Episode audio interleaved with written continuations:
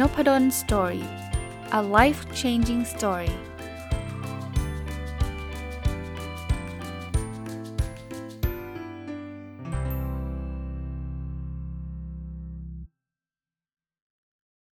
วัสดีครับ ยินดีต้อนรับเข้าสู่นพดล story podcast นะครับ วันนี้เอาหนังสือที่ชื่อว่า Option B นะครับ เขียนโดยคุณเชอริลแซนด์เบิร์กนะอดีตผู้บริหารของ Facebook นะครับ แล้วก็อาจารย์อดัมแกรนนะครับ ซึ่งเป็นอาจารย์อยู่ที่ University of Pennsylvania นะครับ Wharton Business School นะก็จะหยิบมารีวิวนะ ต้องเรียกว่าผมสารภาพเลยว่าหนังสือเล่มนี้เนี่ยตอนซื้อมายังไม่รู้เลยว่าเนื้อหาเป็นอะไร แต่ว่าเอ้ยอาจารย์ซื้อหนังสืออาจารย์ไม่ดูเนื้อหาเหรอคือมันจะมีหนังสือบางประเภทครับที่เราจะซื้อเพราะว่าเราเห็นชื่อคนแต่งนะหนึ่งในคนแต่งของต่างประเทศนะคนหนึ่งที่ผมเห็นชื่อผมก็ซื้อแล้วก็คืออาจารย์ดัมแกรนนะก็เป็นหนึ่งในไอดอลผมนะครับ ผมไล่อ่านหนังสืออาจารย์ดำกันมาตั้งแต่หนังสือที่ชื่อว่า Give and Take นะครับ แล้วก็ Original นะแล้วก็ Think Again นะครับ แล้วก็เล่มนี้ผมก็เห็นชื่ออาจารย์แต่งกับเชอรินแซนเบิร์กนะ ก็ก็หยิบเลยซื้อเลยนะครับชื่อหนังสือ Option B เนี่ย ตอนแรกสุดเลยนะ คิดว่าเป็นหนังสือเหมือนกับ contingency plan อะคงเป็นหนังสือบริหารที่คิดแบบนั้นนะ ตอนแรกคิดแบบนั้นแต่จริงๆมันไม่ใช่นะ คือคิดว่าเหมือนกับเเราไป ไปทางเลือก A ไม่ได้ก็ต้องไปทางเลือก B นะ จะต้องมีวิธีการบริหารจัดการเผื่อ worst case scenario อะไรประมาณนั้นเนี่ยแต่ว่าพอเปิดอ่านเสร็จปุ๊บเนี่ยเออมันเป็นเรื่องราวที่เกิดขึ้นในชีวิตจริงของเชอรินแซนเบิร์กซึ่งซึ่งเป็นผู้บริหารของ Facebook นะครับในในในเวลาที่เขียนนะ ผมเข้าใจว่าตอนนี้ตอนนี้ออกมาแล้ว คือมีวันหนึ่งนะเชอริลแซนด์เบิร์กเนี่ยไปไปท่องเที่ยวกับสามีนะครับ แล้วก็ ก็สามีก็เสียชีวิตนะครับ ก็เข้าใจว่าอาจจะอาจจะเป็นโรคหัวใจหรืออะไรสักอย่างเสียชีวิตในขณะที่ออกกำลังกายนะคือมันมันไม่ได้เตรียมการเตรียมใจมาก่อนเลยนะครับหนังสือเล่มนี้จึงกลายเป็นหนังสือที่พูดถึงสิ่งที่เรียกว่า resilient resilient ก็คือการที่เราจะกลับขึ้นมาได้หลังจากที่เราเจอเจอเหตุการณ์ร้ายๆอะนะ ผมว่าเป็นอีกมุมหนึ่งเลย แล้วก็จริงๆ เขียนกัน2คน แต่ว่าเชอริลแซนด์เบิร์กเขาเขียนไว้ในหนังสือเขาบอกว่า แต่โทนในการเขียนเนี่ยจะเป็นคล้ายๆเชอริลแซนด์เบิร์กพูดคนเดียว แต่ก็บอกอดัมแกรนท์เนี่ยช่วยเขียนเยอะนะครับช่วยช่วยเขียนคงคงมันมี part ของงานวิจงงานวิจัยเนี่ยอดัมอดัมแกรนท์ก็คงช่วยด้วยแต่ว่าเขาถ้าเป็นพูด 2 คนเนี่ยมันจะงงไงนะครับก็เลยเป็นโทนของคนคนเดียวนะครับก็คือโทนของเชอรินแซนเบิร์กนะครับคราวนี้ก็เช่นเคยนะ ผมอ่านแล้วผมก็อยากที่จะ จะเรียกว่าอะไรนะ สกัดข้อคิดที่ผมเจอนะครับ เอามาฝากแล้วก็พูดต่อยอดนะว่าในมุมมองผมผมเห็นยังไง อย่างแรกเวลาผมอ่านเนี่ยผมผมตระหนักรู้เลยว่าไอ้สิ่งที่ไม่คาดหมายเนี่ยมันอาจจะเกิดขึ้นได้เสมอนะอย่างเชอริลแซนด์เบิร์กไปเที่ยวอะคุณคิดดู ถ้าถ้าจำไม่ผิดในหนังสือคือไปเที่ยวประเทศเม็กซิโกนะจากอเมริกาไปเที่ยวเม็กซิโกก็จาก enjoy อะไปอยู่โรงแรมแบบดีๆ แล้วก็สามีก็ ไปออกกำลังกายอะก็ไปเที่ยวโรงแรมอะเที่ยวชายหาดเที่ยวอะไรแบบนี้แล้วก็อีกทีหนึ่งเสียชีวิตแล้วอะคือสิ่งที่ไม่คาดหมายมันเกิดขึ้นได้เสมอ แล้วแล้วแล้วมันมันเป็นบทเรียนสอนเราทุกคนยังไงฮะผมว่าเราต้องเตรียมความพร้อมไว้เนาะในหลาย ๆ ด้านนะอันนี้ผมต่อยอดให้เลยนะครับสำหรับใครที่มีภาระมี มีความเป็นห่วง จะต้องดูแลครอบครัวอะไรเงี้ยเนาะเราไม่รู้หรอกคือคือทำให้ร่างกายแข็งแรงออกกำลังกาย กินอาหารดีๆ เรื่องนี้เป็นเป็นสิ่งที่เราควรทำอยู่แล้วนะรักษาสุขภาพเป็นสิ่งที่เราควรทำอยู่แล้ว แต่กันนั้นเถอะบางทีมันก็เกิดเหตุการณ์ที่เราไม่คาดฝันได้ เตรียมความพร้อมเช่นนะผมไม่ได้มามามามาเชียร์เรื่องขายประกงขายประกัน แล้วผมก็ไม่ได้ขายนะ แต่ผมเห็นว่าประกันชีวิตประกันสุขภาพพวกนี้เป็นสิ่งสำคัญนะครับ ผมเชียร์ว่าลองไปดูเอาที่มันเหมาะสมนะครับ แล้วแล้วประกันไว้สำหรับคนที่เป็นจะเรียกว่าอะไรครับ มีคนมีคนอยู่ข้างหลังที่เราต้องเป็นห่วงเป็นใยอะ่ะคนที่แบบจะเรียกว่ามีลูกอย่างเงี้ยมีสามีมีภรรยามีคุณพ่อคุณแม่ที่แบบถ้าขาดเราไปแล้วเนี่ยจะลำบากเลย เพราะว่าเราเป็นคนหาเลี้ยงครอบครัวอะไรเงี้ยกลุ่มกลุ่มนี้กลุ่มแรกเลยที่ผมเชียร์ว่าควรจะป้องกันความเสี่ยงนะครับ หรือประกันสุขภาพเนี่ยบางทีอาจจะไม่ถึงกับเสียชีวิต แต่ว่าถ้ามันเป็นโรคร้ายโรคอะไรเนี่ย มันใช้เงินเยอะนะ หลายล้านเลยนะ เพราะฉะนั้นเนี่ยบางทีเงินเก็บมาทั้งชีวิตก็หมดกับการรักษาโรคโรคเดียวอย่างเงี้ยถ้ามีประกันพร้อมไว้ก็ก็น่าจะดี แล้วก็เตรียมเตรียมความพร้อมอื่นๆ ไปด้วยเนาะว่าถ้ามันเกิดเหตุการณ์แบบนั้นแบบนี้เนี่ยจริงๆบริหารจัดการชีวิตกันยังไงแบบไหนนะครับ ผมว่าคนไทยหลายคนก็คงไม่ค่อยอยากพูดถึงเรื่องนี้สักเท่าไหร่ เพราะว่ามันเป็นเรื่องที่บางคนก็บอกแหมมันไม่ใช่เรื่องที่น่ามาคุยกันเนาะแต่จริง ๆ คุยกันได้นะคุยกันได้ คราวนี้นอกจากเตรียมความพร้อมแล้วเนี่ยอีกอย่างหนึ่งคือตระหนักรู้ว่าสิ่งที่ไม่คาดหมายมันอาจจะเกิดขึ้นได้เสมอ เพราะฉะนั้นใช้ชีวิตให้มีความสุขที่สุดครับ ใช้ชีวิตที่ดีที่สุดเราจะได้ไม่มานั่งเสียดายหรือเสียใจในภายหลังว่าพรุ่งนี้นะคือถ้าเกิด เกิดเราอยากทำนู่นอยากทำนี่แต่ว่าเอาไว้ก่อนเอาไว้ก่อนเอาไว้ก่อนเนี่ยมาถึงจุดหนึ่งมันอาจจะไม่ได้มีเวลาคำว่าไว้ก่อนอีกต่อไปแล้วก็ได้นะครับสำหรับคนที่บางทีอาจจะไม่ได้ถึงกับจากโลกนี้ไปนะแต่ว่าอาจจะอยู่ในสภาพที่อาจจะไม่สามารถทำในสิ่งที่ฝันได้แล้วอย่างเงี้ยมันก็มันก็น่าเสียดายอยู่เหมือนกันนะก็เป็นบทเรียนแรกนะครับ ว่าสิ่งที่ไม่คาดหมายนี่มันอาจจะเกิดขึ้นได้เสมอนะครับเตรียมพร้อมแล้วก็ใช้ชีวิตให้ดีที่สุดเท่าที่จะเป็นไปได้ ข้อที่2นะ คือเชอริลแซนด์เบิร์กเนี่ยเขาเขาพบว่าหลังจากที่สามีเขาเสียชีวิตไปเนี่ยนะครับ คนไม่ค่อยกล้าพูดถึงเรื่องนี้เขาเรียกสิ่งนี้ว่า elephant in the room ช้างที่อยู่ในห้อง คือกลายเป็นว่าเจอหน้ากันก็พูดคำตอบคำเหมือนกับมันกระอักกระอ่วนเนี่ยมันแบบภาษาอังกฤษมันคือ awkward เนี่ยคือคือถ้าจะพูดก็กลัวคือคือเข้าใจนะคนที่สมมุติว่า ไม่ใช่สมมุติอะในเรื่องจริงในในหนังสือเล่มนี้เชอริลแซนด์เบิร์กเขาเสียสามีเขาไปใช่ไหมถ้าคนจะมาพูดถึงว่าเป็นยังไงเกิดอะไรขึ้นมันก็เหมือนกับไปตอกย้ำเขา เขาก็จะพยายามหลบเลี่ยงไม่กล้าพูดถึงเรื่องนี้ ส่วนเชอริลแซนด์เบิร์กเขาก็จะรู้สึกมันเหมือนไม่เหมือนเหมือนเหมือนทุกคนแปลกไปอะทุกคนแบบไม่กล้าคุยกับเขาอะเดินเจอเขาถ้าหลบได้ก็หลบอะเขาก็บอกว่าสถานการณ์แบบนี้เป็นสถานการณ์ที่แบบทำให้เขาอึดอัดมากในการทำงาน คือพอมานั่งประชุมคนก็จะพูดเฉพาะเรื่องที่แบบประชุม ซึ่งแต่ก่อนมันไม่มีไงแต่ก่อนเนี่ย เจอหน้ากันจะแซวกันจะพูดกันเรื่องอะไรก็เป็นเต็มที่ยังไม่มีอะไรที่ต้องกระอักกระอ่วนใช่ไหมแต่พอมันเกิดเหตุการณ์เนี้ยเขาเรียกว่ามันเป็นช้างที่อยู่ในห้องอะคือทุกคนเห็นแต่ว่าไม่มีใครพูดถึงมัน เขาบอกอันนี้มันไม่ได้ช่วยแก้ปัญหานะ พูดได้นะครับ แสดงความเสียใจแล้วบอกว่าถ้ามันมีอะไรที่เราช่วยได้เราเราเราเต็มที่นะบอกมาได้อะไรเงี้ยไม่ต้องถึงกับขนาดหลบเลี่ยง ไม่ไม่เจอกันหรือไม่ถึงเจอกันก็ไม่กล้าพูดเรื่องนี้กันนะครับ ข้อที่3นะ Sheryl Sandberg บอกว่าที่เขาผ่านวิกฤตการณ์ชีวิตอันนี้มาได้เนี่ยส่วนหนึ่งมันมาจากคนที่เขารักแล้วก็คนใกล้ชิดแล้วก็จะว่าเป็นเพื่อนสนิทหรือครอบครัวเนี่ยนะครับ เพื่อนและคนรอบข้างเนี่ยมีส่วนอย่างมากนะครับเขาบอกช่วงแรกๆเนี่ยเขาทำอะไรไม่ถูกเลยก็ได้คุณพ่อคุณแม่ได้พี่น้องนะครับ ได้เพื่อนๆที่สนิทนะครับ อีกคนอีกกลุ่มหนึ่งนะที่เขาก็โชคดีนะที่คือเขาก็เป็นคนมีชื่อเสียงระดับหนึ่งนะเนาะเป็นผู้บริหารระดับสูงแล้วเคยออกหนังสือชื่อว่า Lean In เล่มหนึ่งนะเคยออกมาแล้วเนี่ยก็เขาบอกว่ามีคนที่เคยสูญเสีย แบบที่เขาสูญเสียเนี่ยไม่ไม่ว่าจะเป็นสูญเสีย ผู้ชีวิตสูญเสียแม้กระทั่งสูญเสียลูกนะซึ่งมันมันเป็นความเจ็บปวดในชีวิตเนี่ยเขาก็เขาใช้ว่า reach out นะครับ ก็โทรศัพท์มาคุยเลยว่าช่วงนี้ควรทำแบบนี้แล้วมันจะผ่านไปได้ช่วงอันนี้ควรทำอันนี้ไม่ควรทำอะไรเงี้ยเขาบอกว่ามันเป็นกำลังใจที่ยิ่งใหญ่ที่มหาศาลมากๆนะครับ ที่จะทำให้คนที่สูญเสีย คนที่โศกเศร้าเนี่ยผ่านเรื่องนี้ไปได้ด้วยดีนะครับ อีกเรื่องหนึ่งนะครับเขาบอกว่าคนที่สูญเสียหรือโศกเศร้าเนี่ยก็มักจะไม่ค่อยดูแลตัวเอง คือไม่ค่อยสนใจตัวเองนะครับ บางทีก็ถ้าถ้า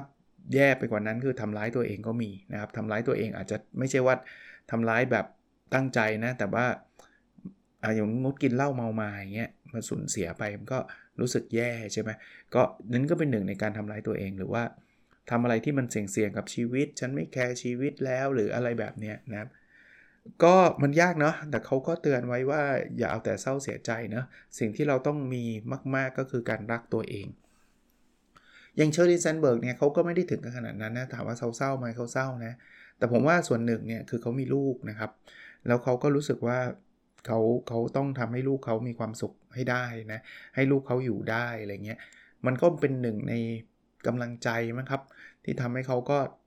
ลุกขึ้นมากลับขึ้นมาใช้ชีวิตปกติได้ได้ได้เร็วนะครับ ก็ส่วนหนึ่งเขาก็เขาก็เขียนเรื่องเรื่องการสงสารตัวเอง การดูแลตัวเองนะซึ่งก็เป็นสิ่งที่สำคัญนะครับ ข้อคิดอันที่ 5 นะครับข้อนี้เป็นสิ่งที่หลายคนรู้สึกแย่รู้สึกผิดคือ คือในบทเรียนเขาบอกอย่ารู้สึกผิดที่จะกลับมามีความสุขได้อีกครั้งหลังการสูญเสีย คือบางทีเนี่ยพอพอ พอเกิดการสูญเสียเนี่ยเขามีความรู้สึกว่าเขาจะต้องเศร้าตลอดไป แล้วใหม่ๆเขารู้สึกว่าบางทีเขาคุยกับเพื่อนแล้วเขาเผลอหัวเราะออกมา เพราะว่าเพื่อนเขาอาจจะชวนไม่ได้คุยเรื่องนี้นะคุยเรื่องอื่นเรื่องที่ขำๆอะ่ะคือเพื่อนเขาก็ชวนคุยเพื่อจะทำให้อารมณ์ดีขึ้นพอเขาหัวเราะออกมาเสร็จปุ๊บเขารู้สึกผิดเลยว่าเฮ้ยเขาสูญเสียสามีของเขาไปนะ Sheryl Sandberg เนี่ยแล้วยังมีหน้ามาหัวเราะได้ยังไง เขาไม่คู่ควรกับเสียงหัวเราะ ไม่คู่ควรกับความสุข ซึ่งเรื่องนี้เขาบอกว่าไม่ดีเลยนะครับไม่ดีเลย เราจะต้องกลับมามีความสุขกับชีวิตให้ได้นะครับ ผมผมเคยอ่านหนังสือเล่มหนึ่งนะแต่จำไม่ได้ละว่าเล่มไหน คือเป็นเรื่องคล้ายๆกันเนี่ยก็คือคือสูญเสียคู่ชีวิตไป แล้วก็ตอนแรกเขาแล้วก็ลูกๆเนี่ยก็ร้องไห้กัน แต่อีกไม่นานเลยนะสัปดาห์หรือ 2 สัปดาห์เนี่ยเด็กๆเล่นสนุกหัวเราะขำกิ้งกันล้วคือใจเขาเนี่ยรู้สึก 2 แบบ คือแบบแรกคือดีใจที่ลูกแบบไม่เศร้าเนาะคงไม่มีพ่อแม่คนไหนที่อยากให้ลูกเศร้าซึมตลอด ไม่อยากหรอกอยากให้ลูกมีความสุขก็ดีใจ แต่ใจหนึ่งมันรู้สึกว่าอะไรกัน ลืมพ่อหรือลืมแม่ไปแล้วหรือมีมีหัวเราะได้แล้วหรืออะไรเงี้ยจริงๆไม่ใช่นะครับ ในหนังสือเขาบอกเลยนะครับบอกว่าเราเราเราสามารถมีความสุขได้ เชอรินแซนเบิร์กใช้คำนี้ครับเขาบอกว่าเขาไม่มีวันลืมคู่ชีวิตเขา แต่ไม่ได้แปลว่าเขาจะต้องทุกข์ตลอดชีวิต คือการที่เขายิ้มได้มีความสุขได้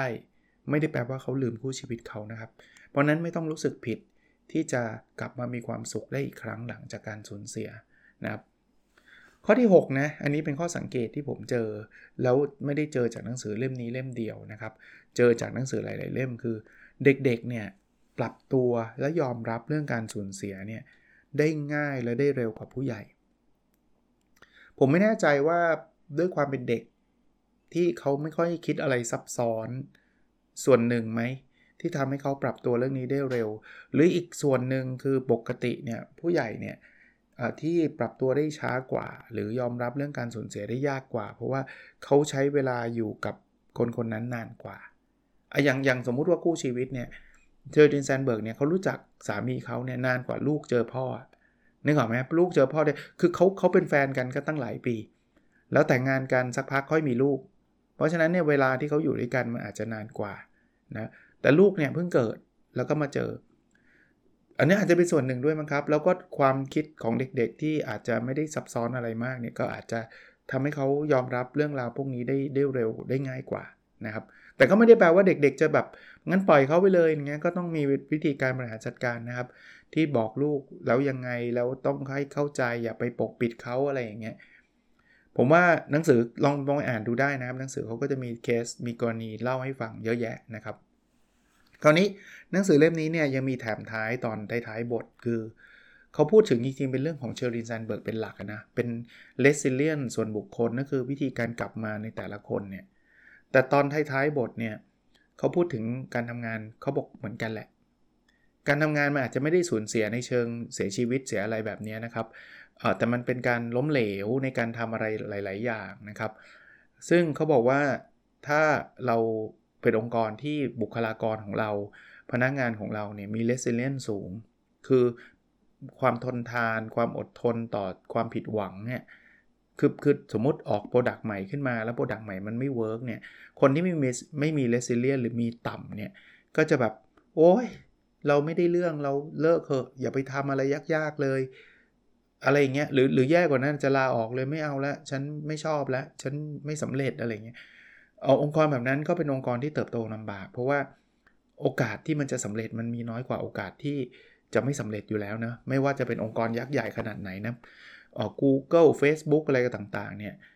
โปรดักที่เราเห็นที่ดังๆเนี่ยมันอาจจะเป็น1ใน10 1ในร้อยของโปรดักที่เขาออกมา เพียงแต่เราไม่เห็นไงว่าไอ้ที่ออกมาแล้วเฟลเพราะมันเฟลไงเราถึงไม่รู้จักไงเราอาจจะไม่ค่อยรู้นะเพราะฉะนั้นเนี่ยเขาบอกว่าองค์กรก็สามารถสร้างพนักงานให้มีเลสิเลียนให้สามารถลุกขึ้นมาได้หลังจากทำความผิดพลาดต่างๆนะครับอันนี้ก็เป็นสิ่งคือเลสิเลียนเขาบอกเป็นทักษะนะมันไม่ได้เป็นยีน ยีนคือเกิดมาคนนี้อดทนต่อความผิดหวังได้ดี คนนี้อดทนไม่ได้ แล้วเปลี่ยนไม่ได้ตลอดชีวิตไม่ใช่ ใครคิดแบบนั้นจะมีสิ่งที่เรียกว่า fix mindset ก็คือ ฉันเป็นของฉันอย่างนี้แหละ ฉันเปลี่ยนอะไรไม่ได้แล้ว แต่จริงๆ resilience เนี่ยเป็นทักษะ ถ้าเป็นทักษะแปลว่ามันฝึกได้ เขาบอกมันคล้ายๆ กล้ามเนื้อ แต่เป็นกล้ามเนื้อของของจิตใจ ไม่ใช่กล้ามเนื้อของของร่างกายนะกล้ามเนื้อเราสร้างได้ถูกไหมเห็นไปเล่น weight ไปวิ่งไปอะไรมีกล้ามมี six pack กันเนี่ยสร้างได้ resilience ก็สร้างได้ นะครับสำหรับบทเรียนข้อสุดท้ายที่ผมได้จากการอ่านหนังสือเล่มนี้ตามชื่อ แล้วหนังสือก็เขียนเรื่อยๆนะ คือชื่อมันคือชื่ออ option B เขาบอกว่าจริงๆอะสิ่งที่เราต้องการคือ option A อย่าง Sheryl Sandberg เนี่ยเขาบอกเขาเขาพร้อมที่จะแลกทุกอย่างเลย เขาพร้อมที่จะแลกว่า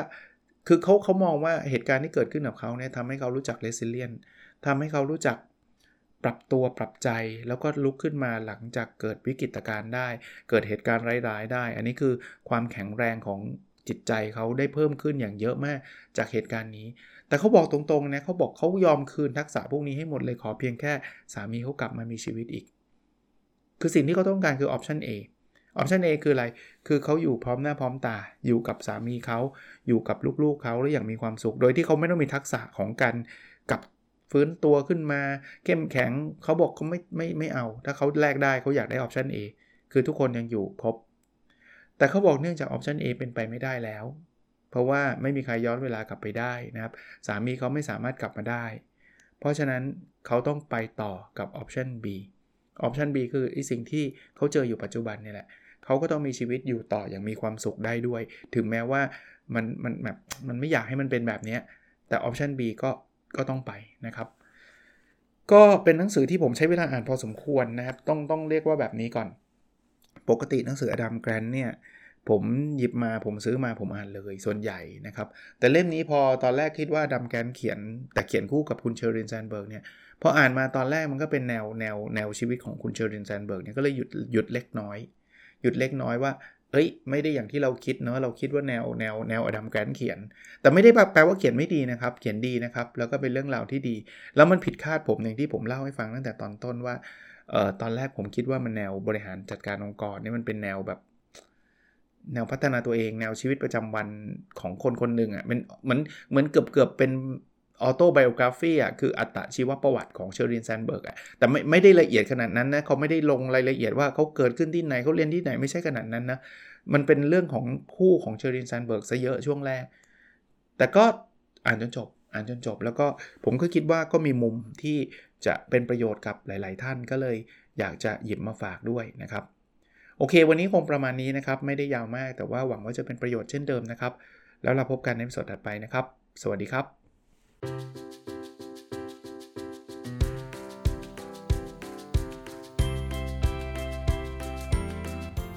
n o p a d o n Story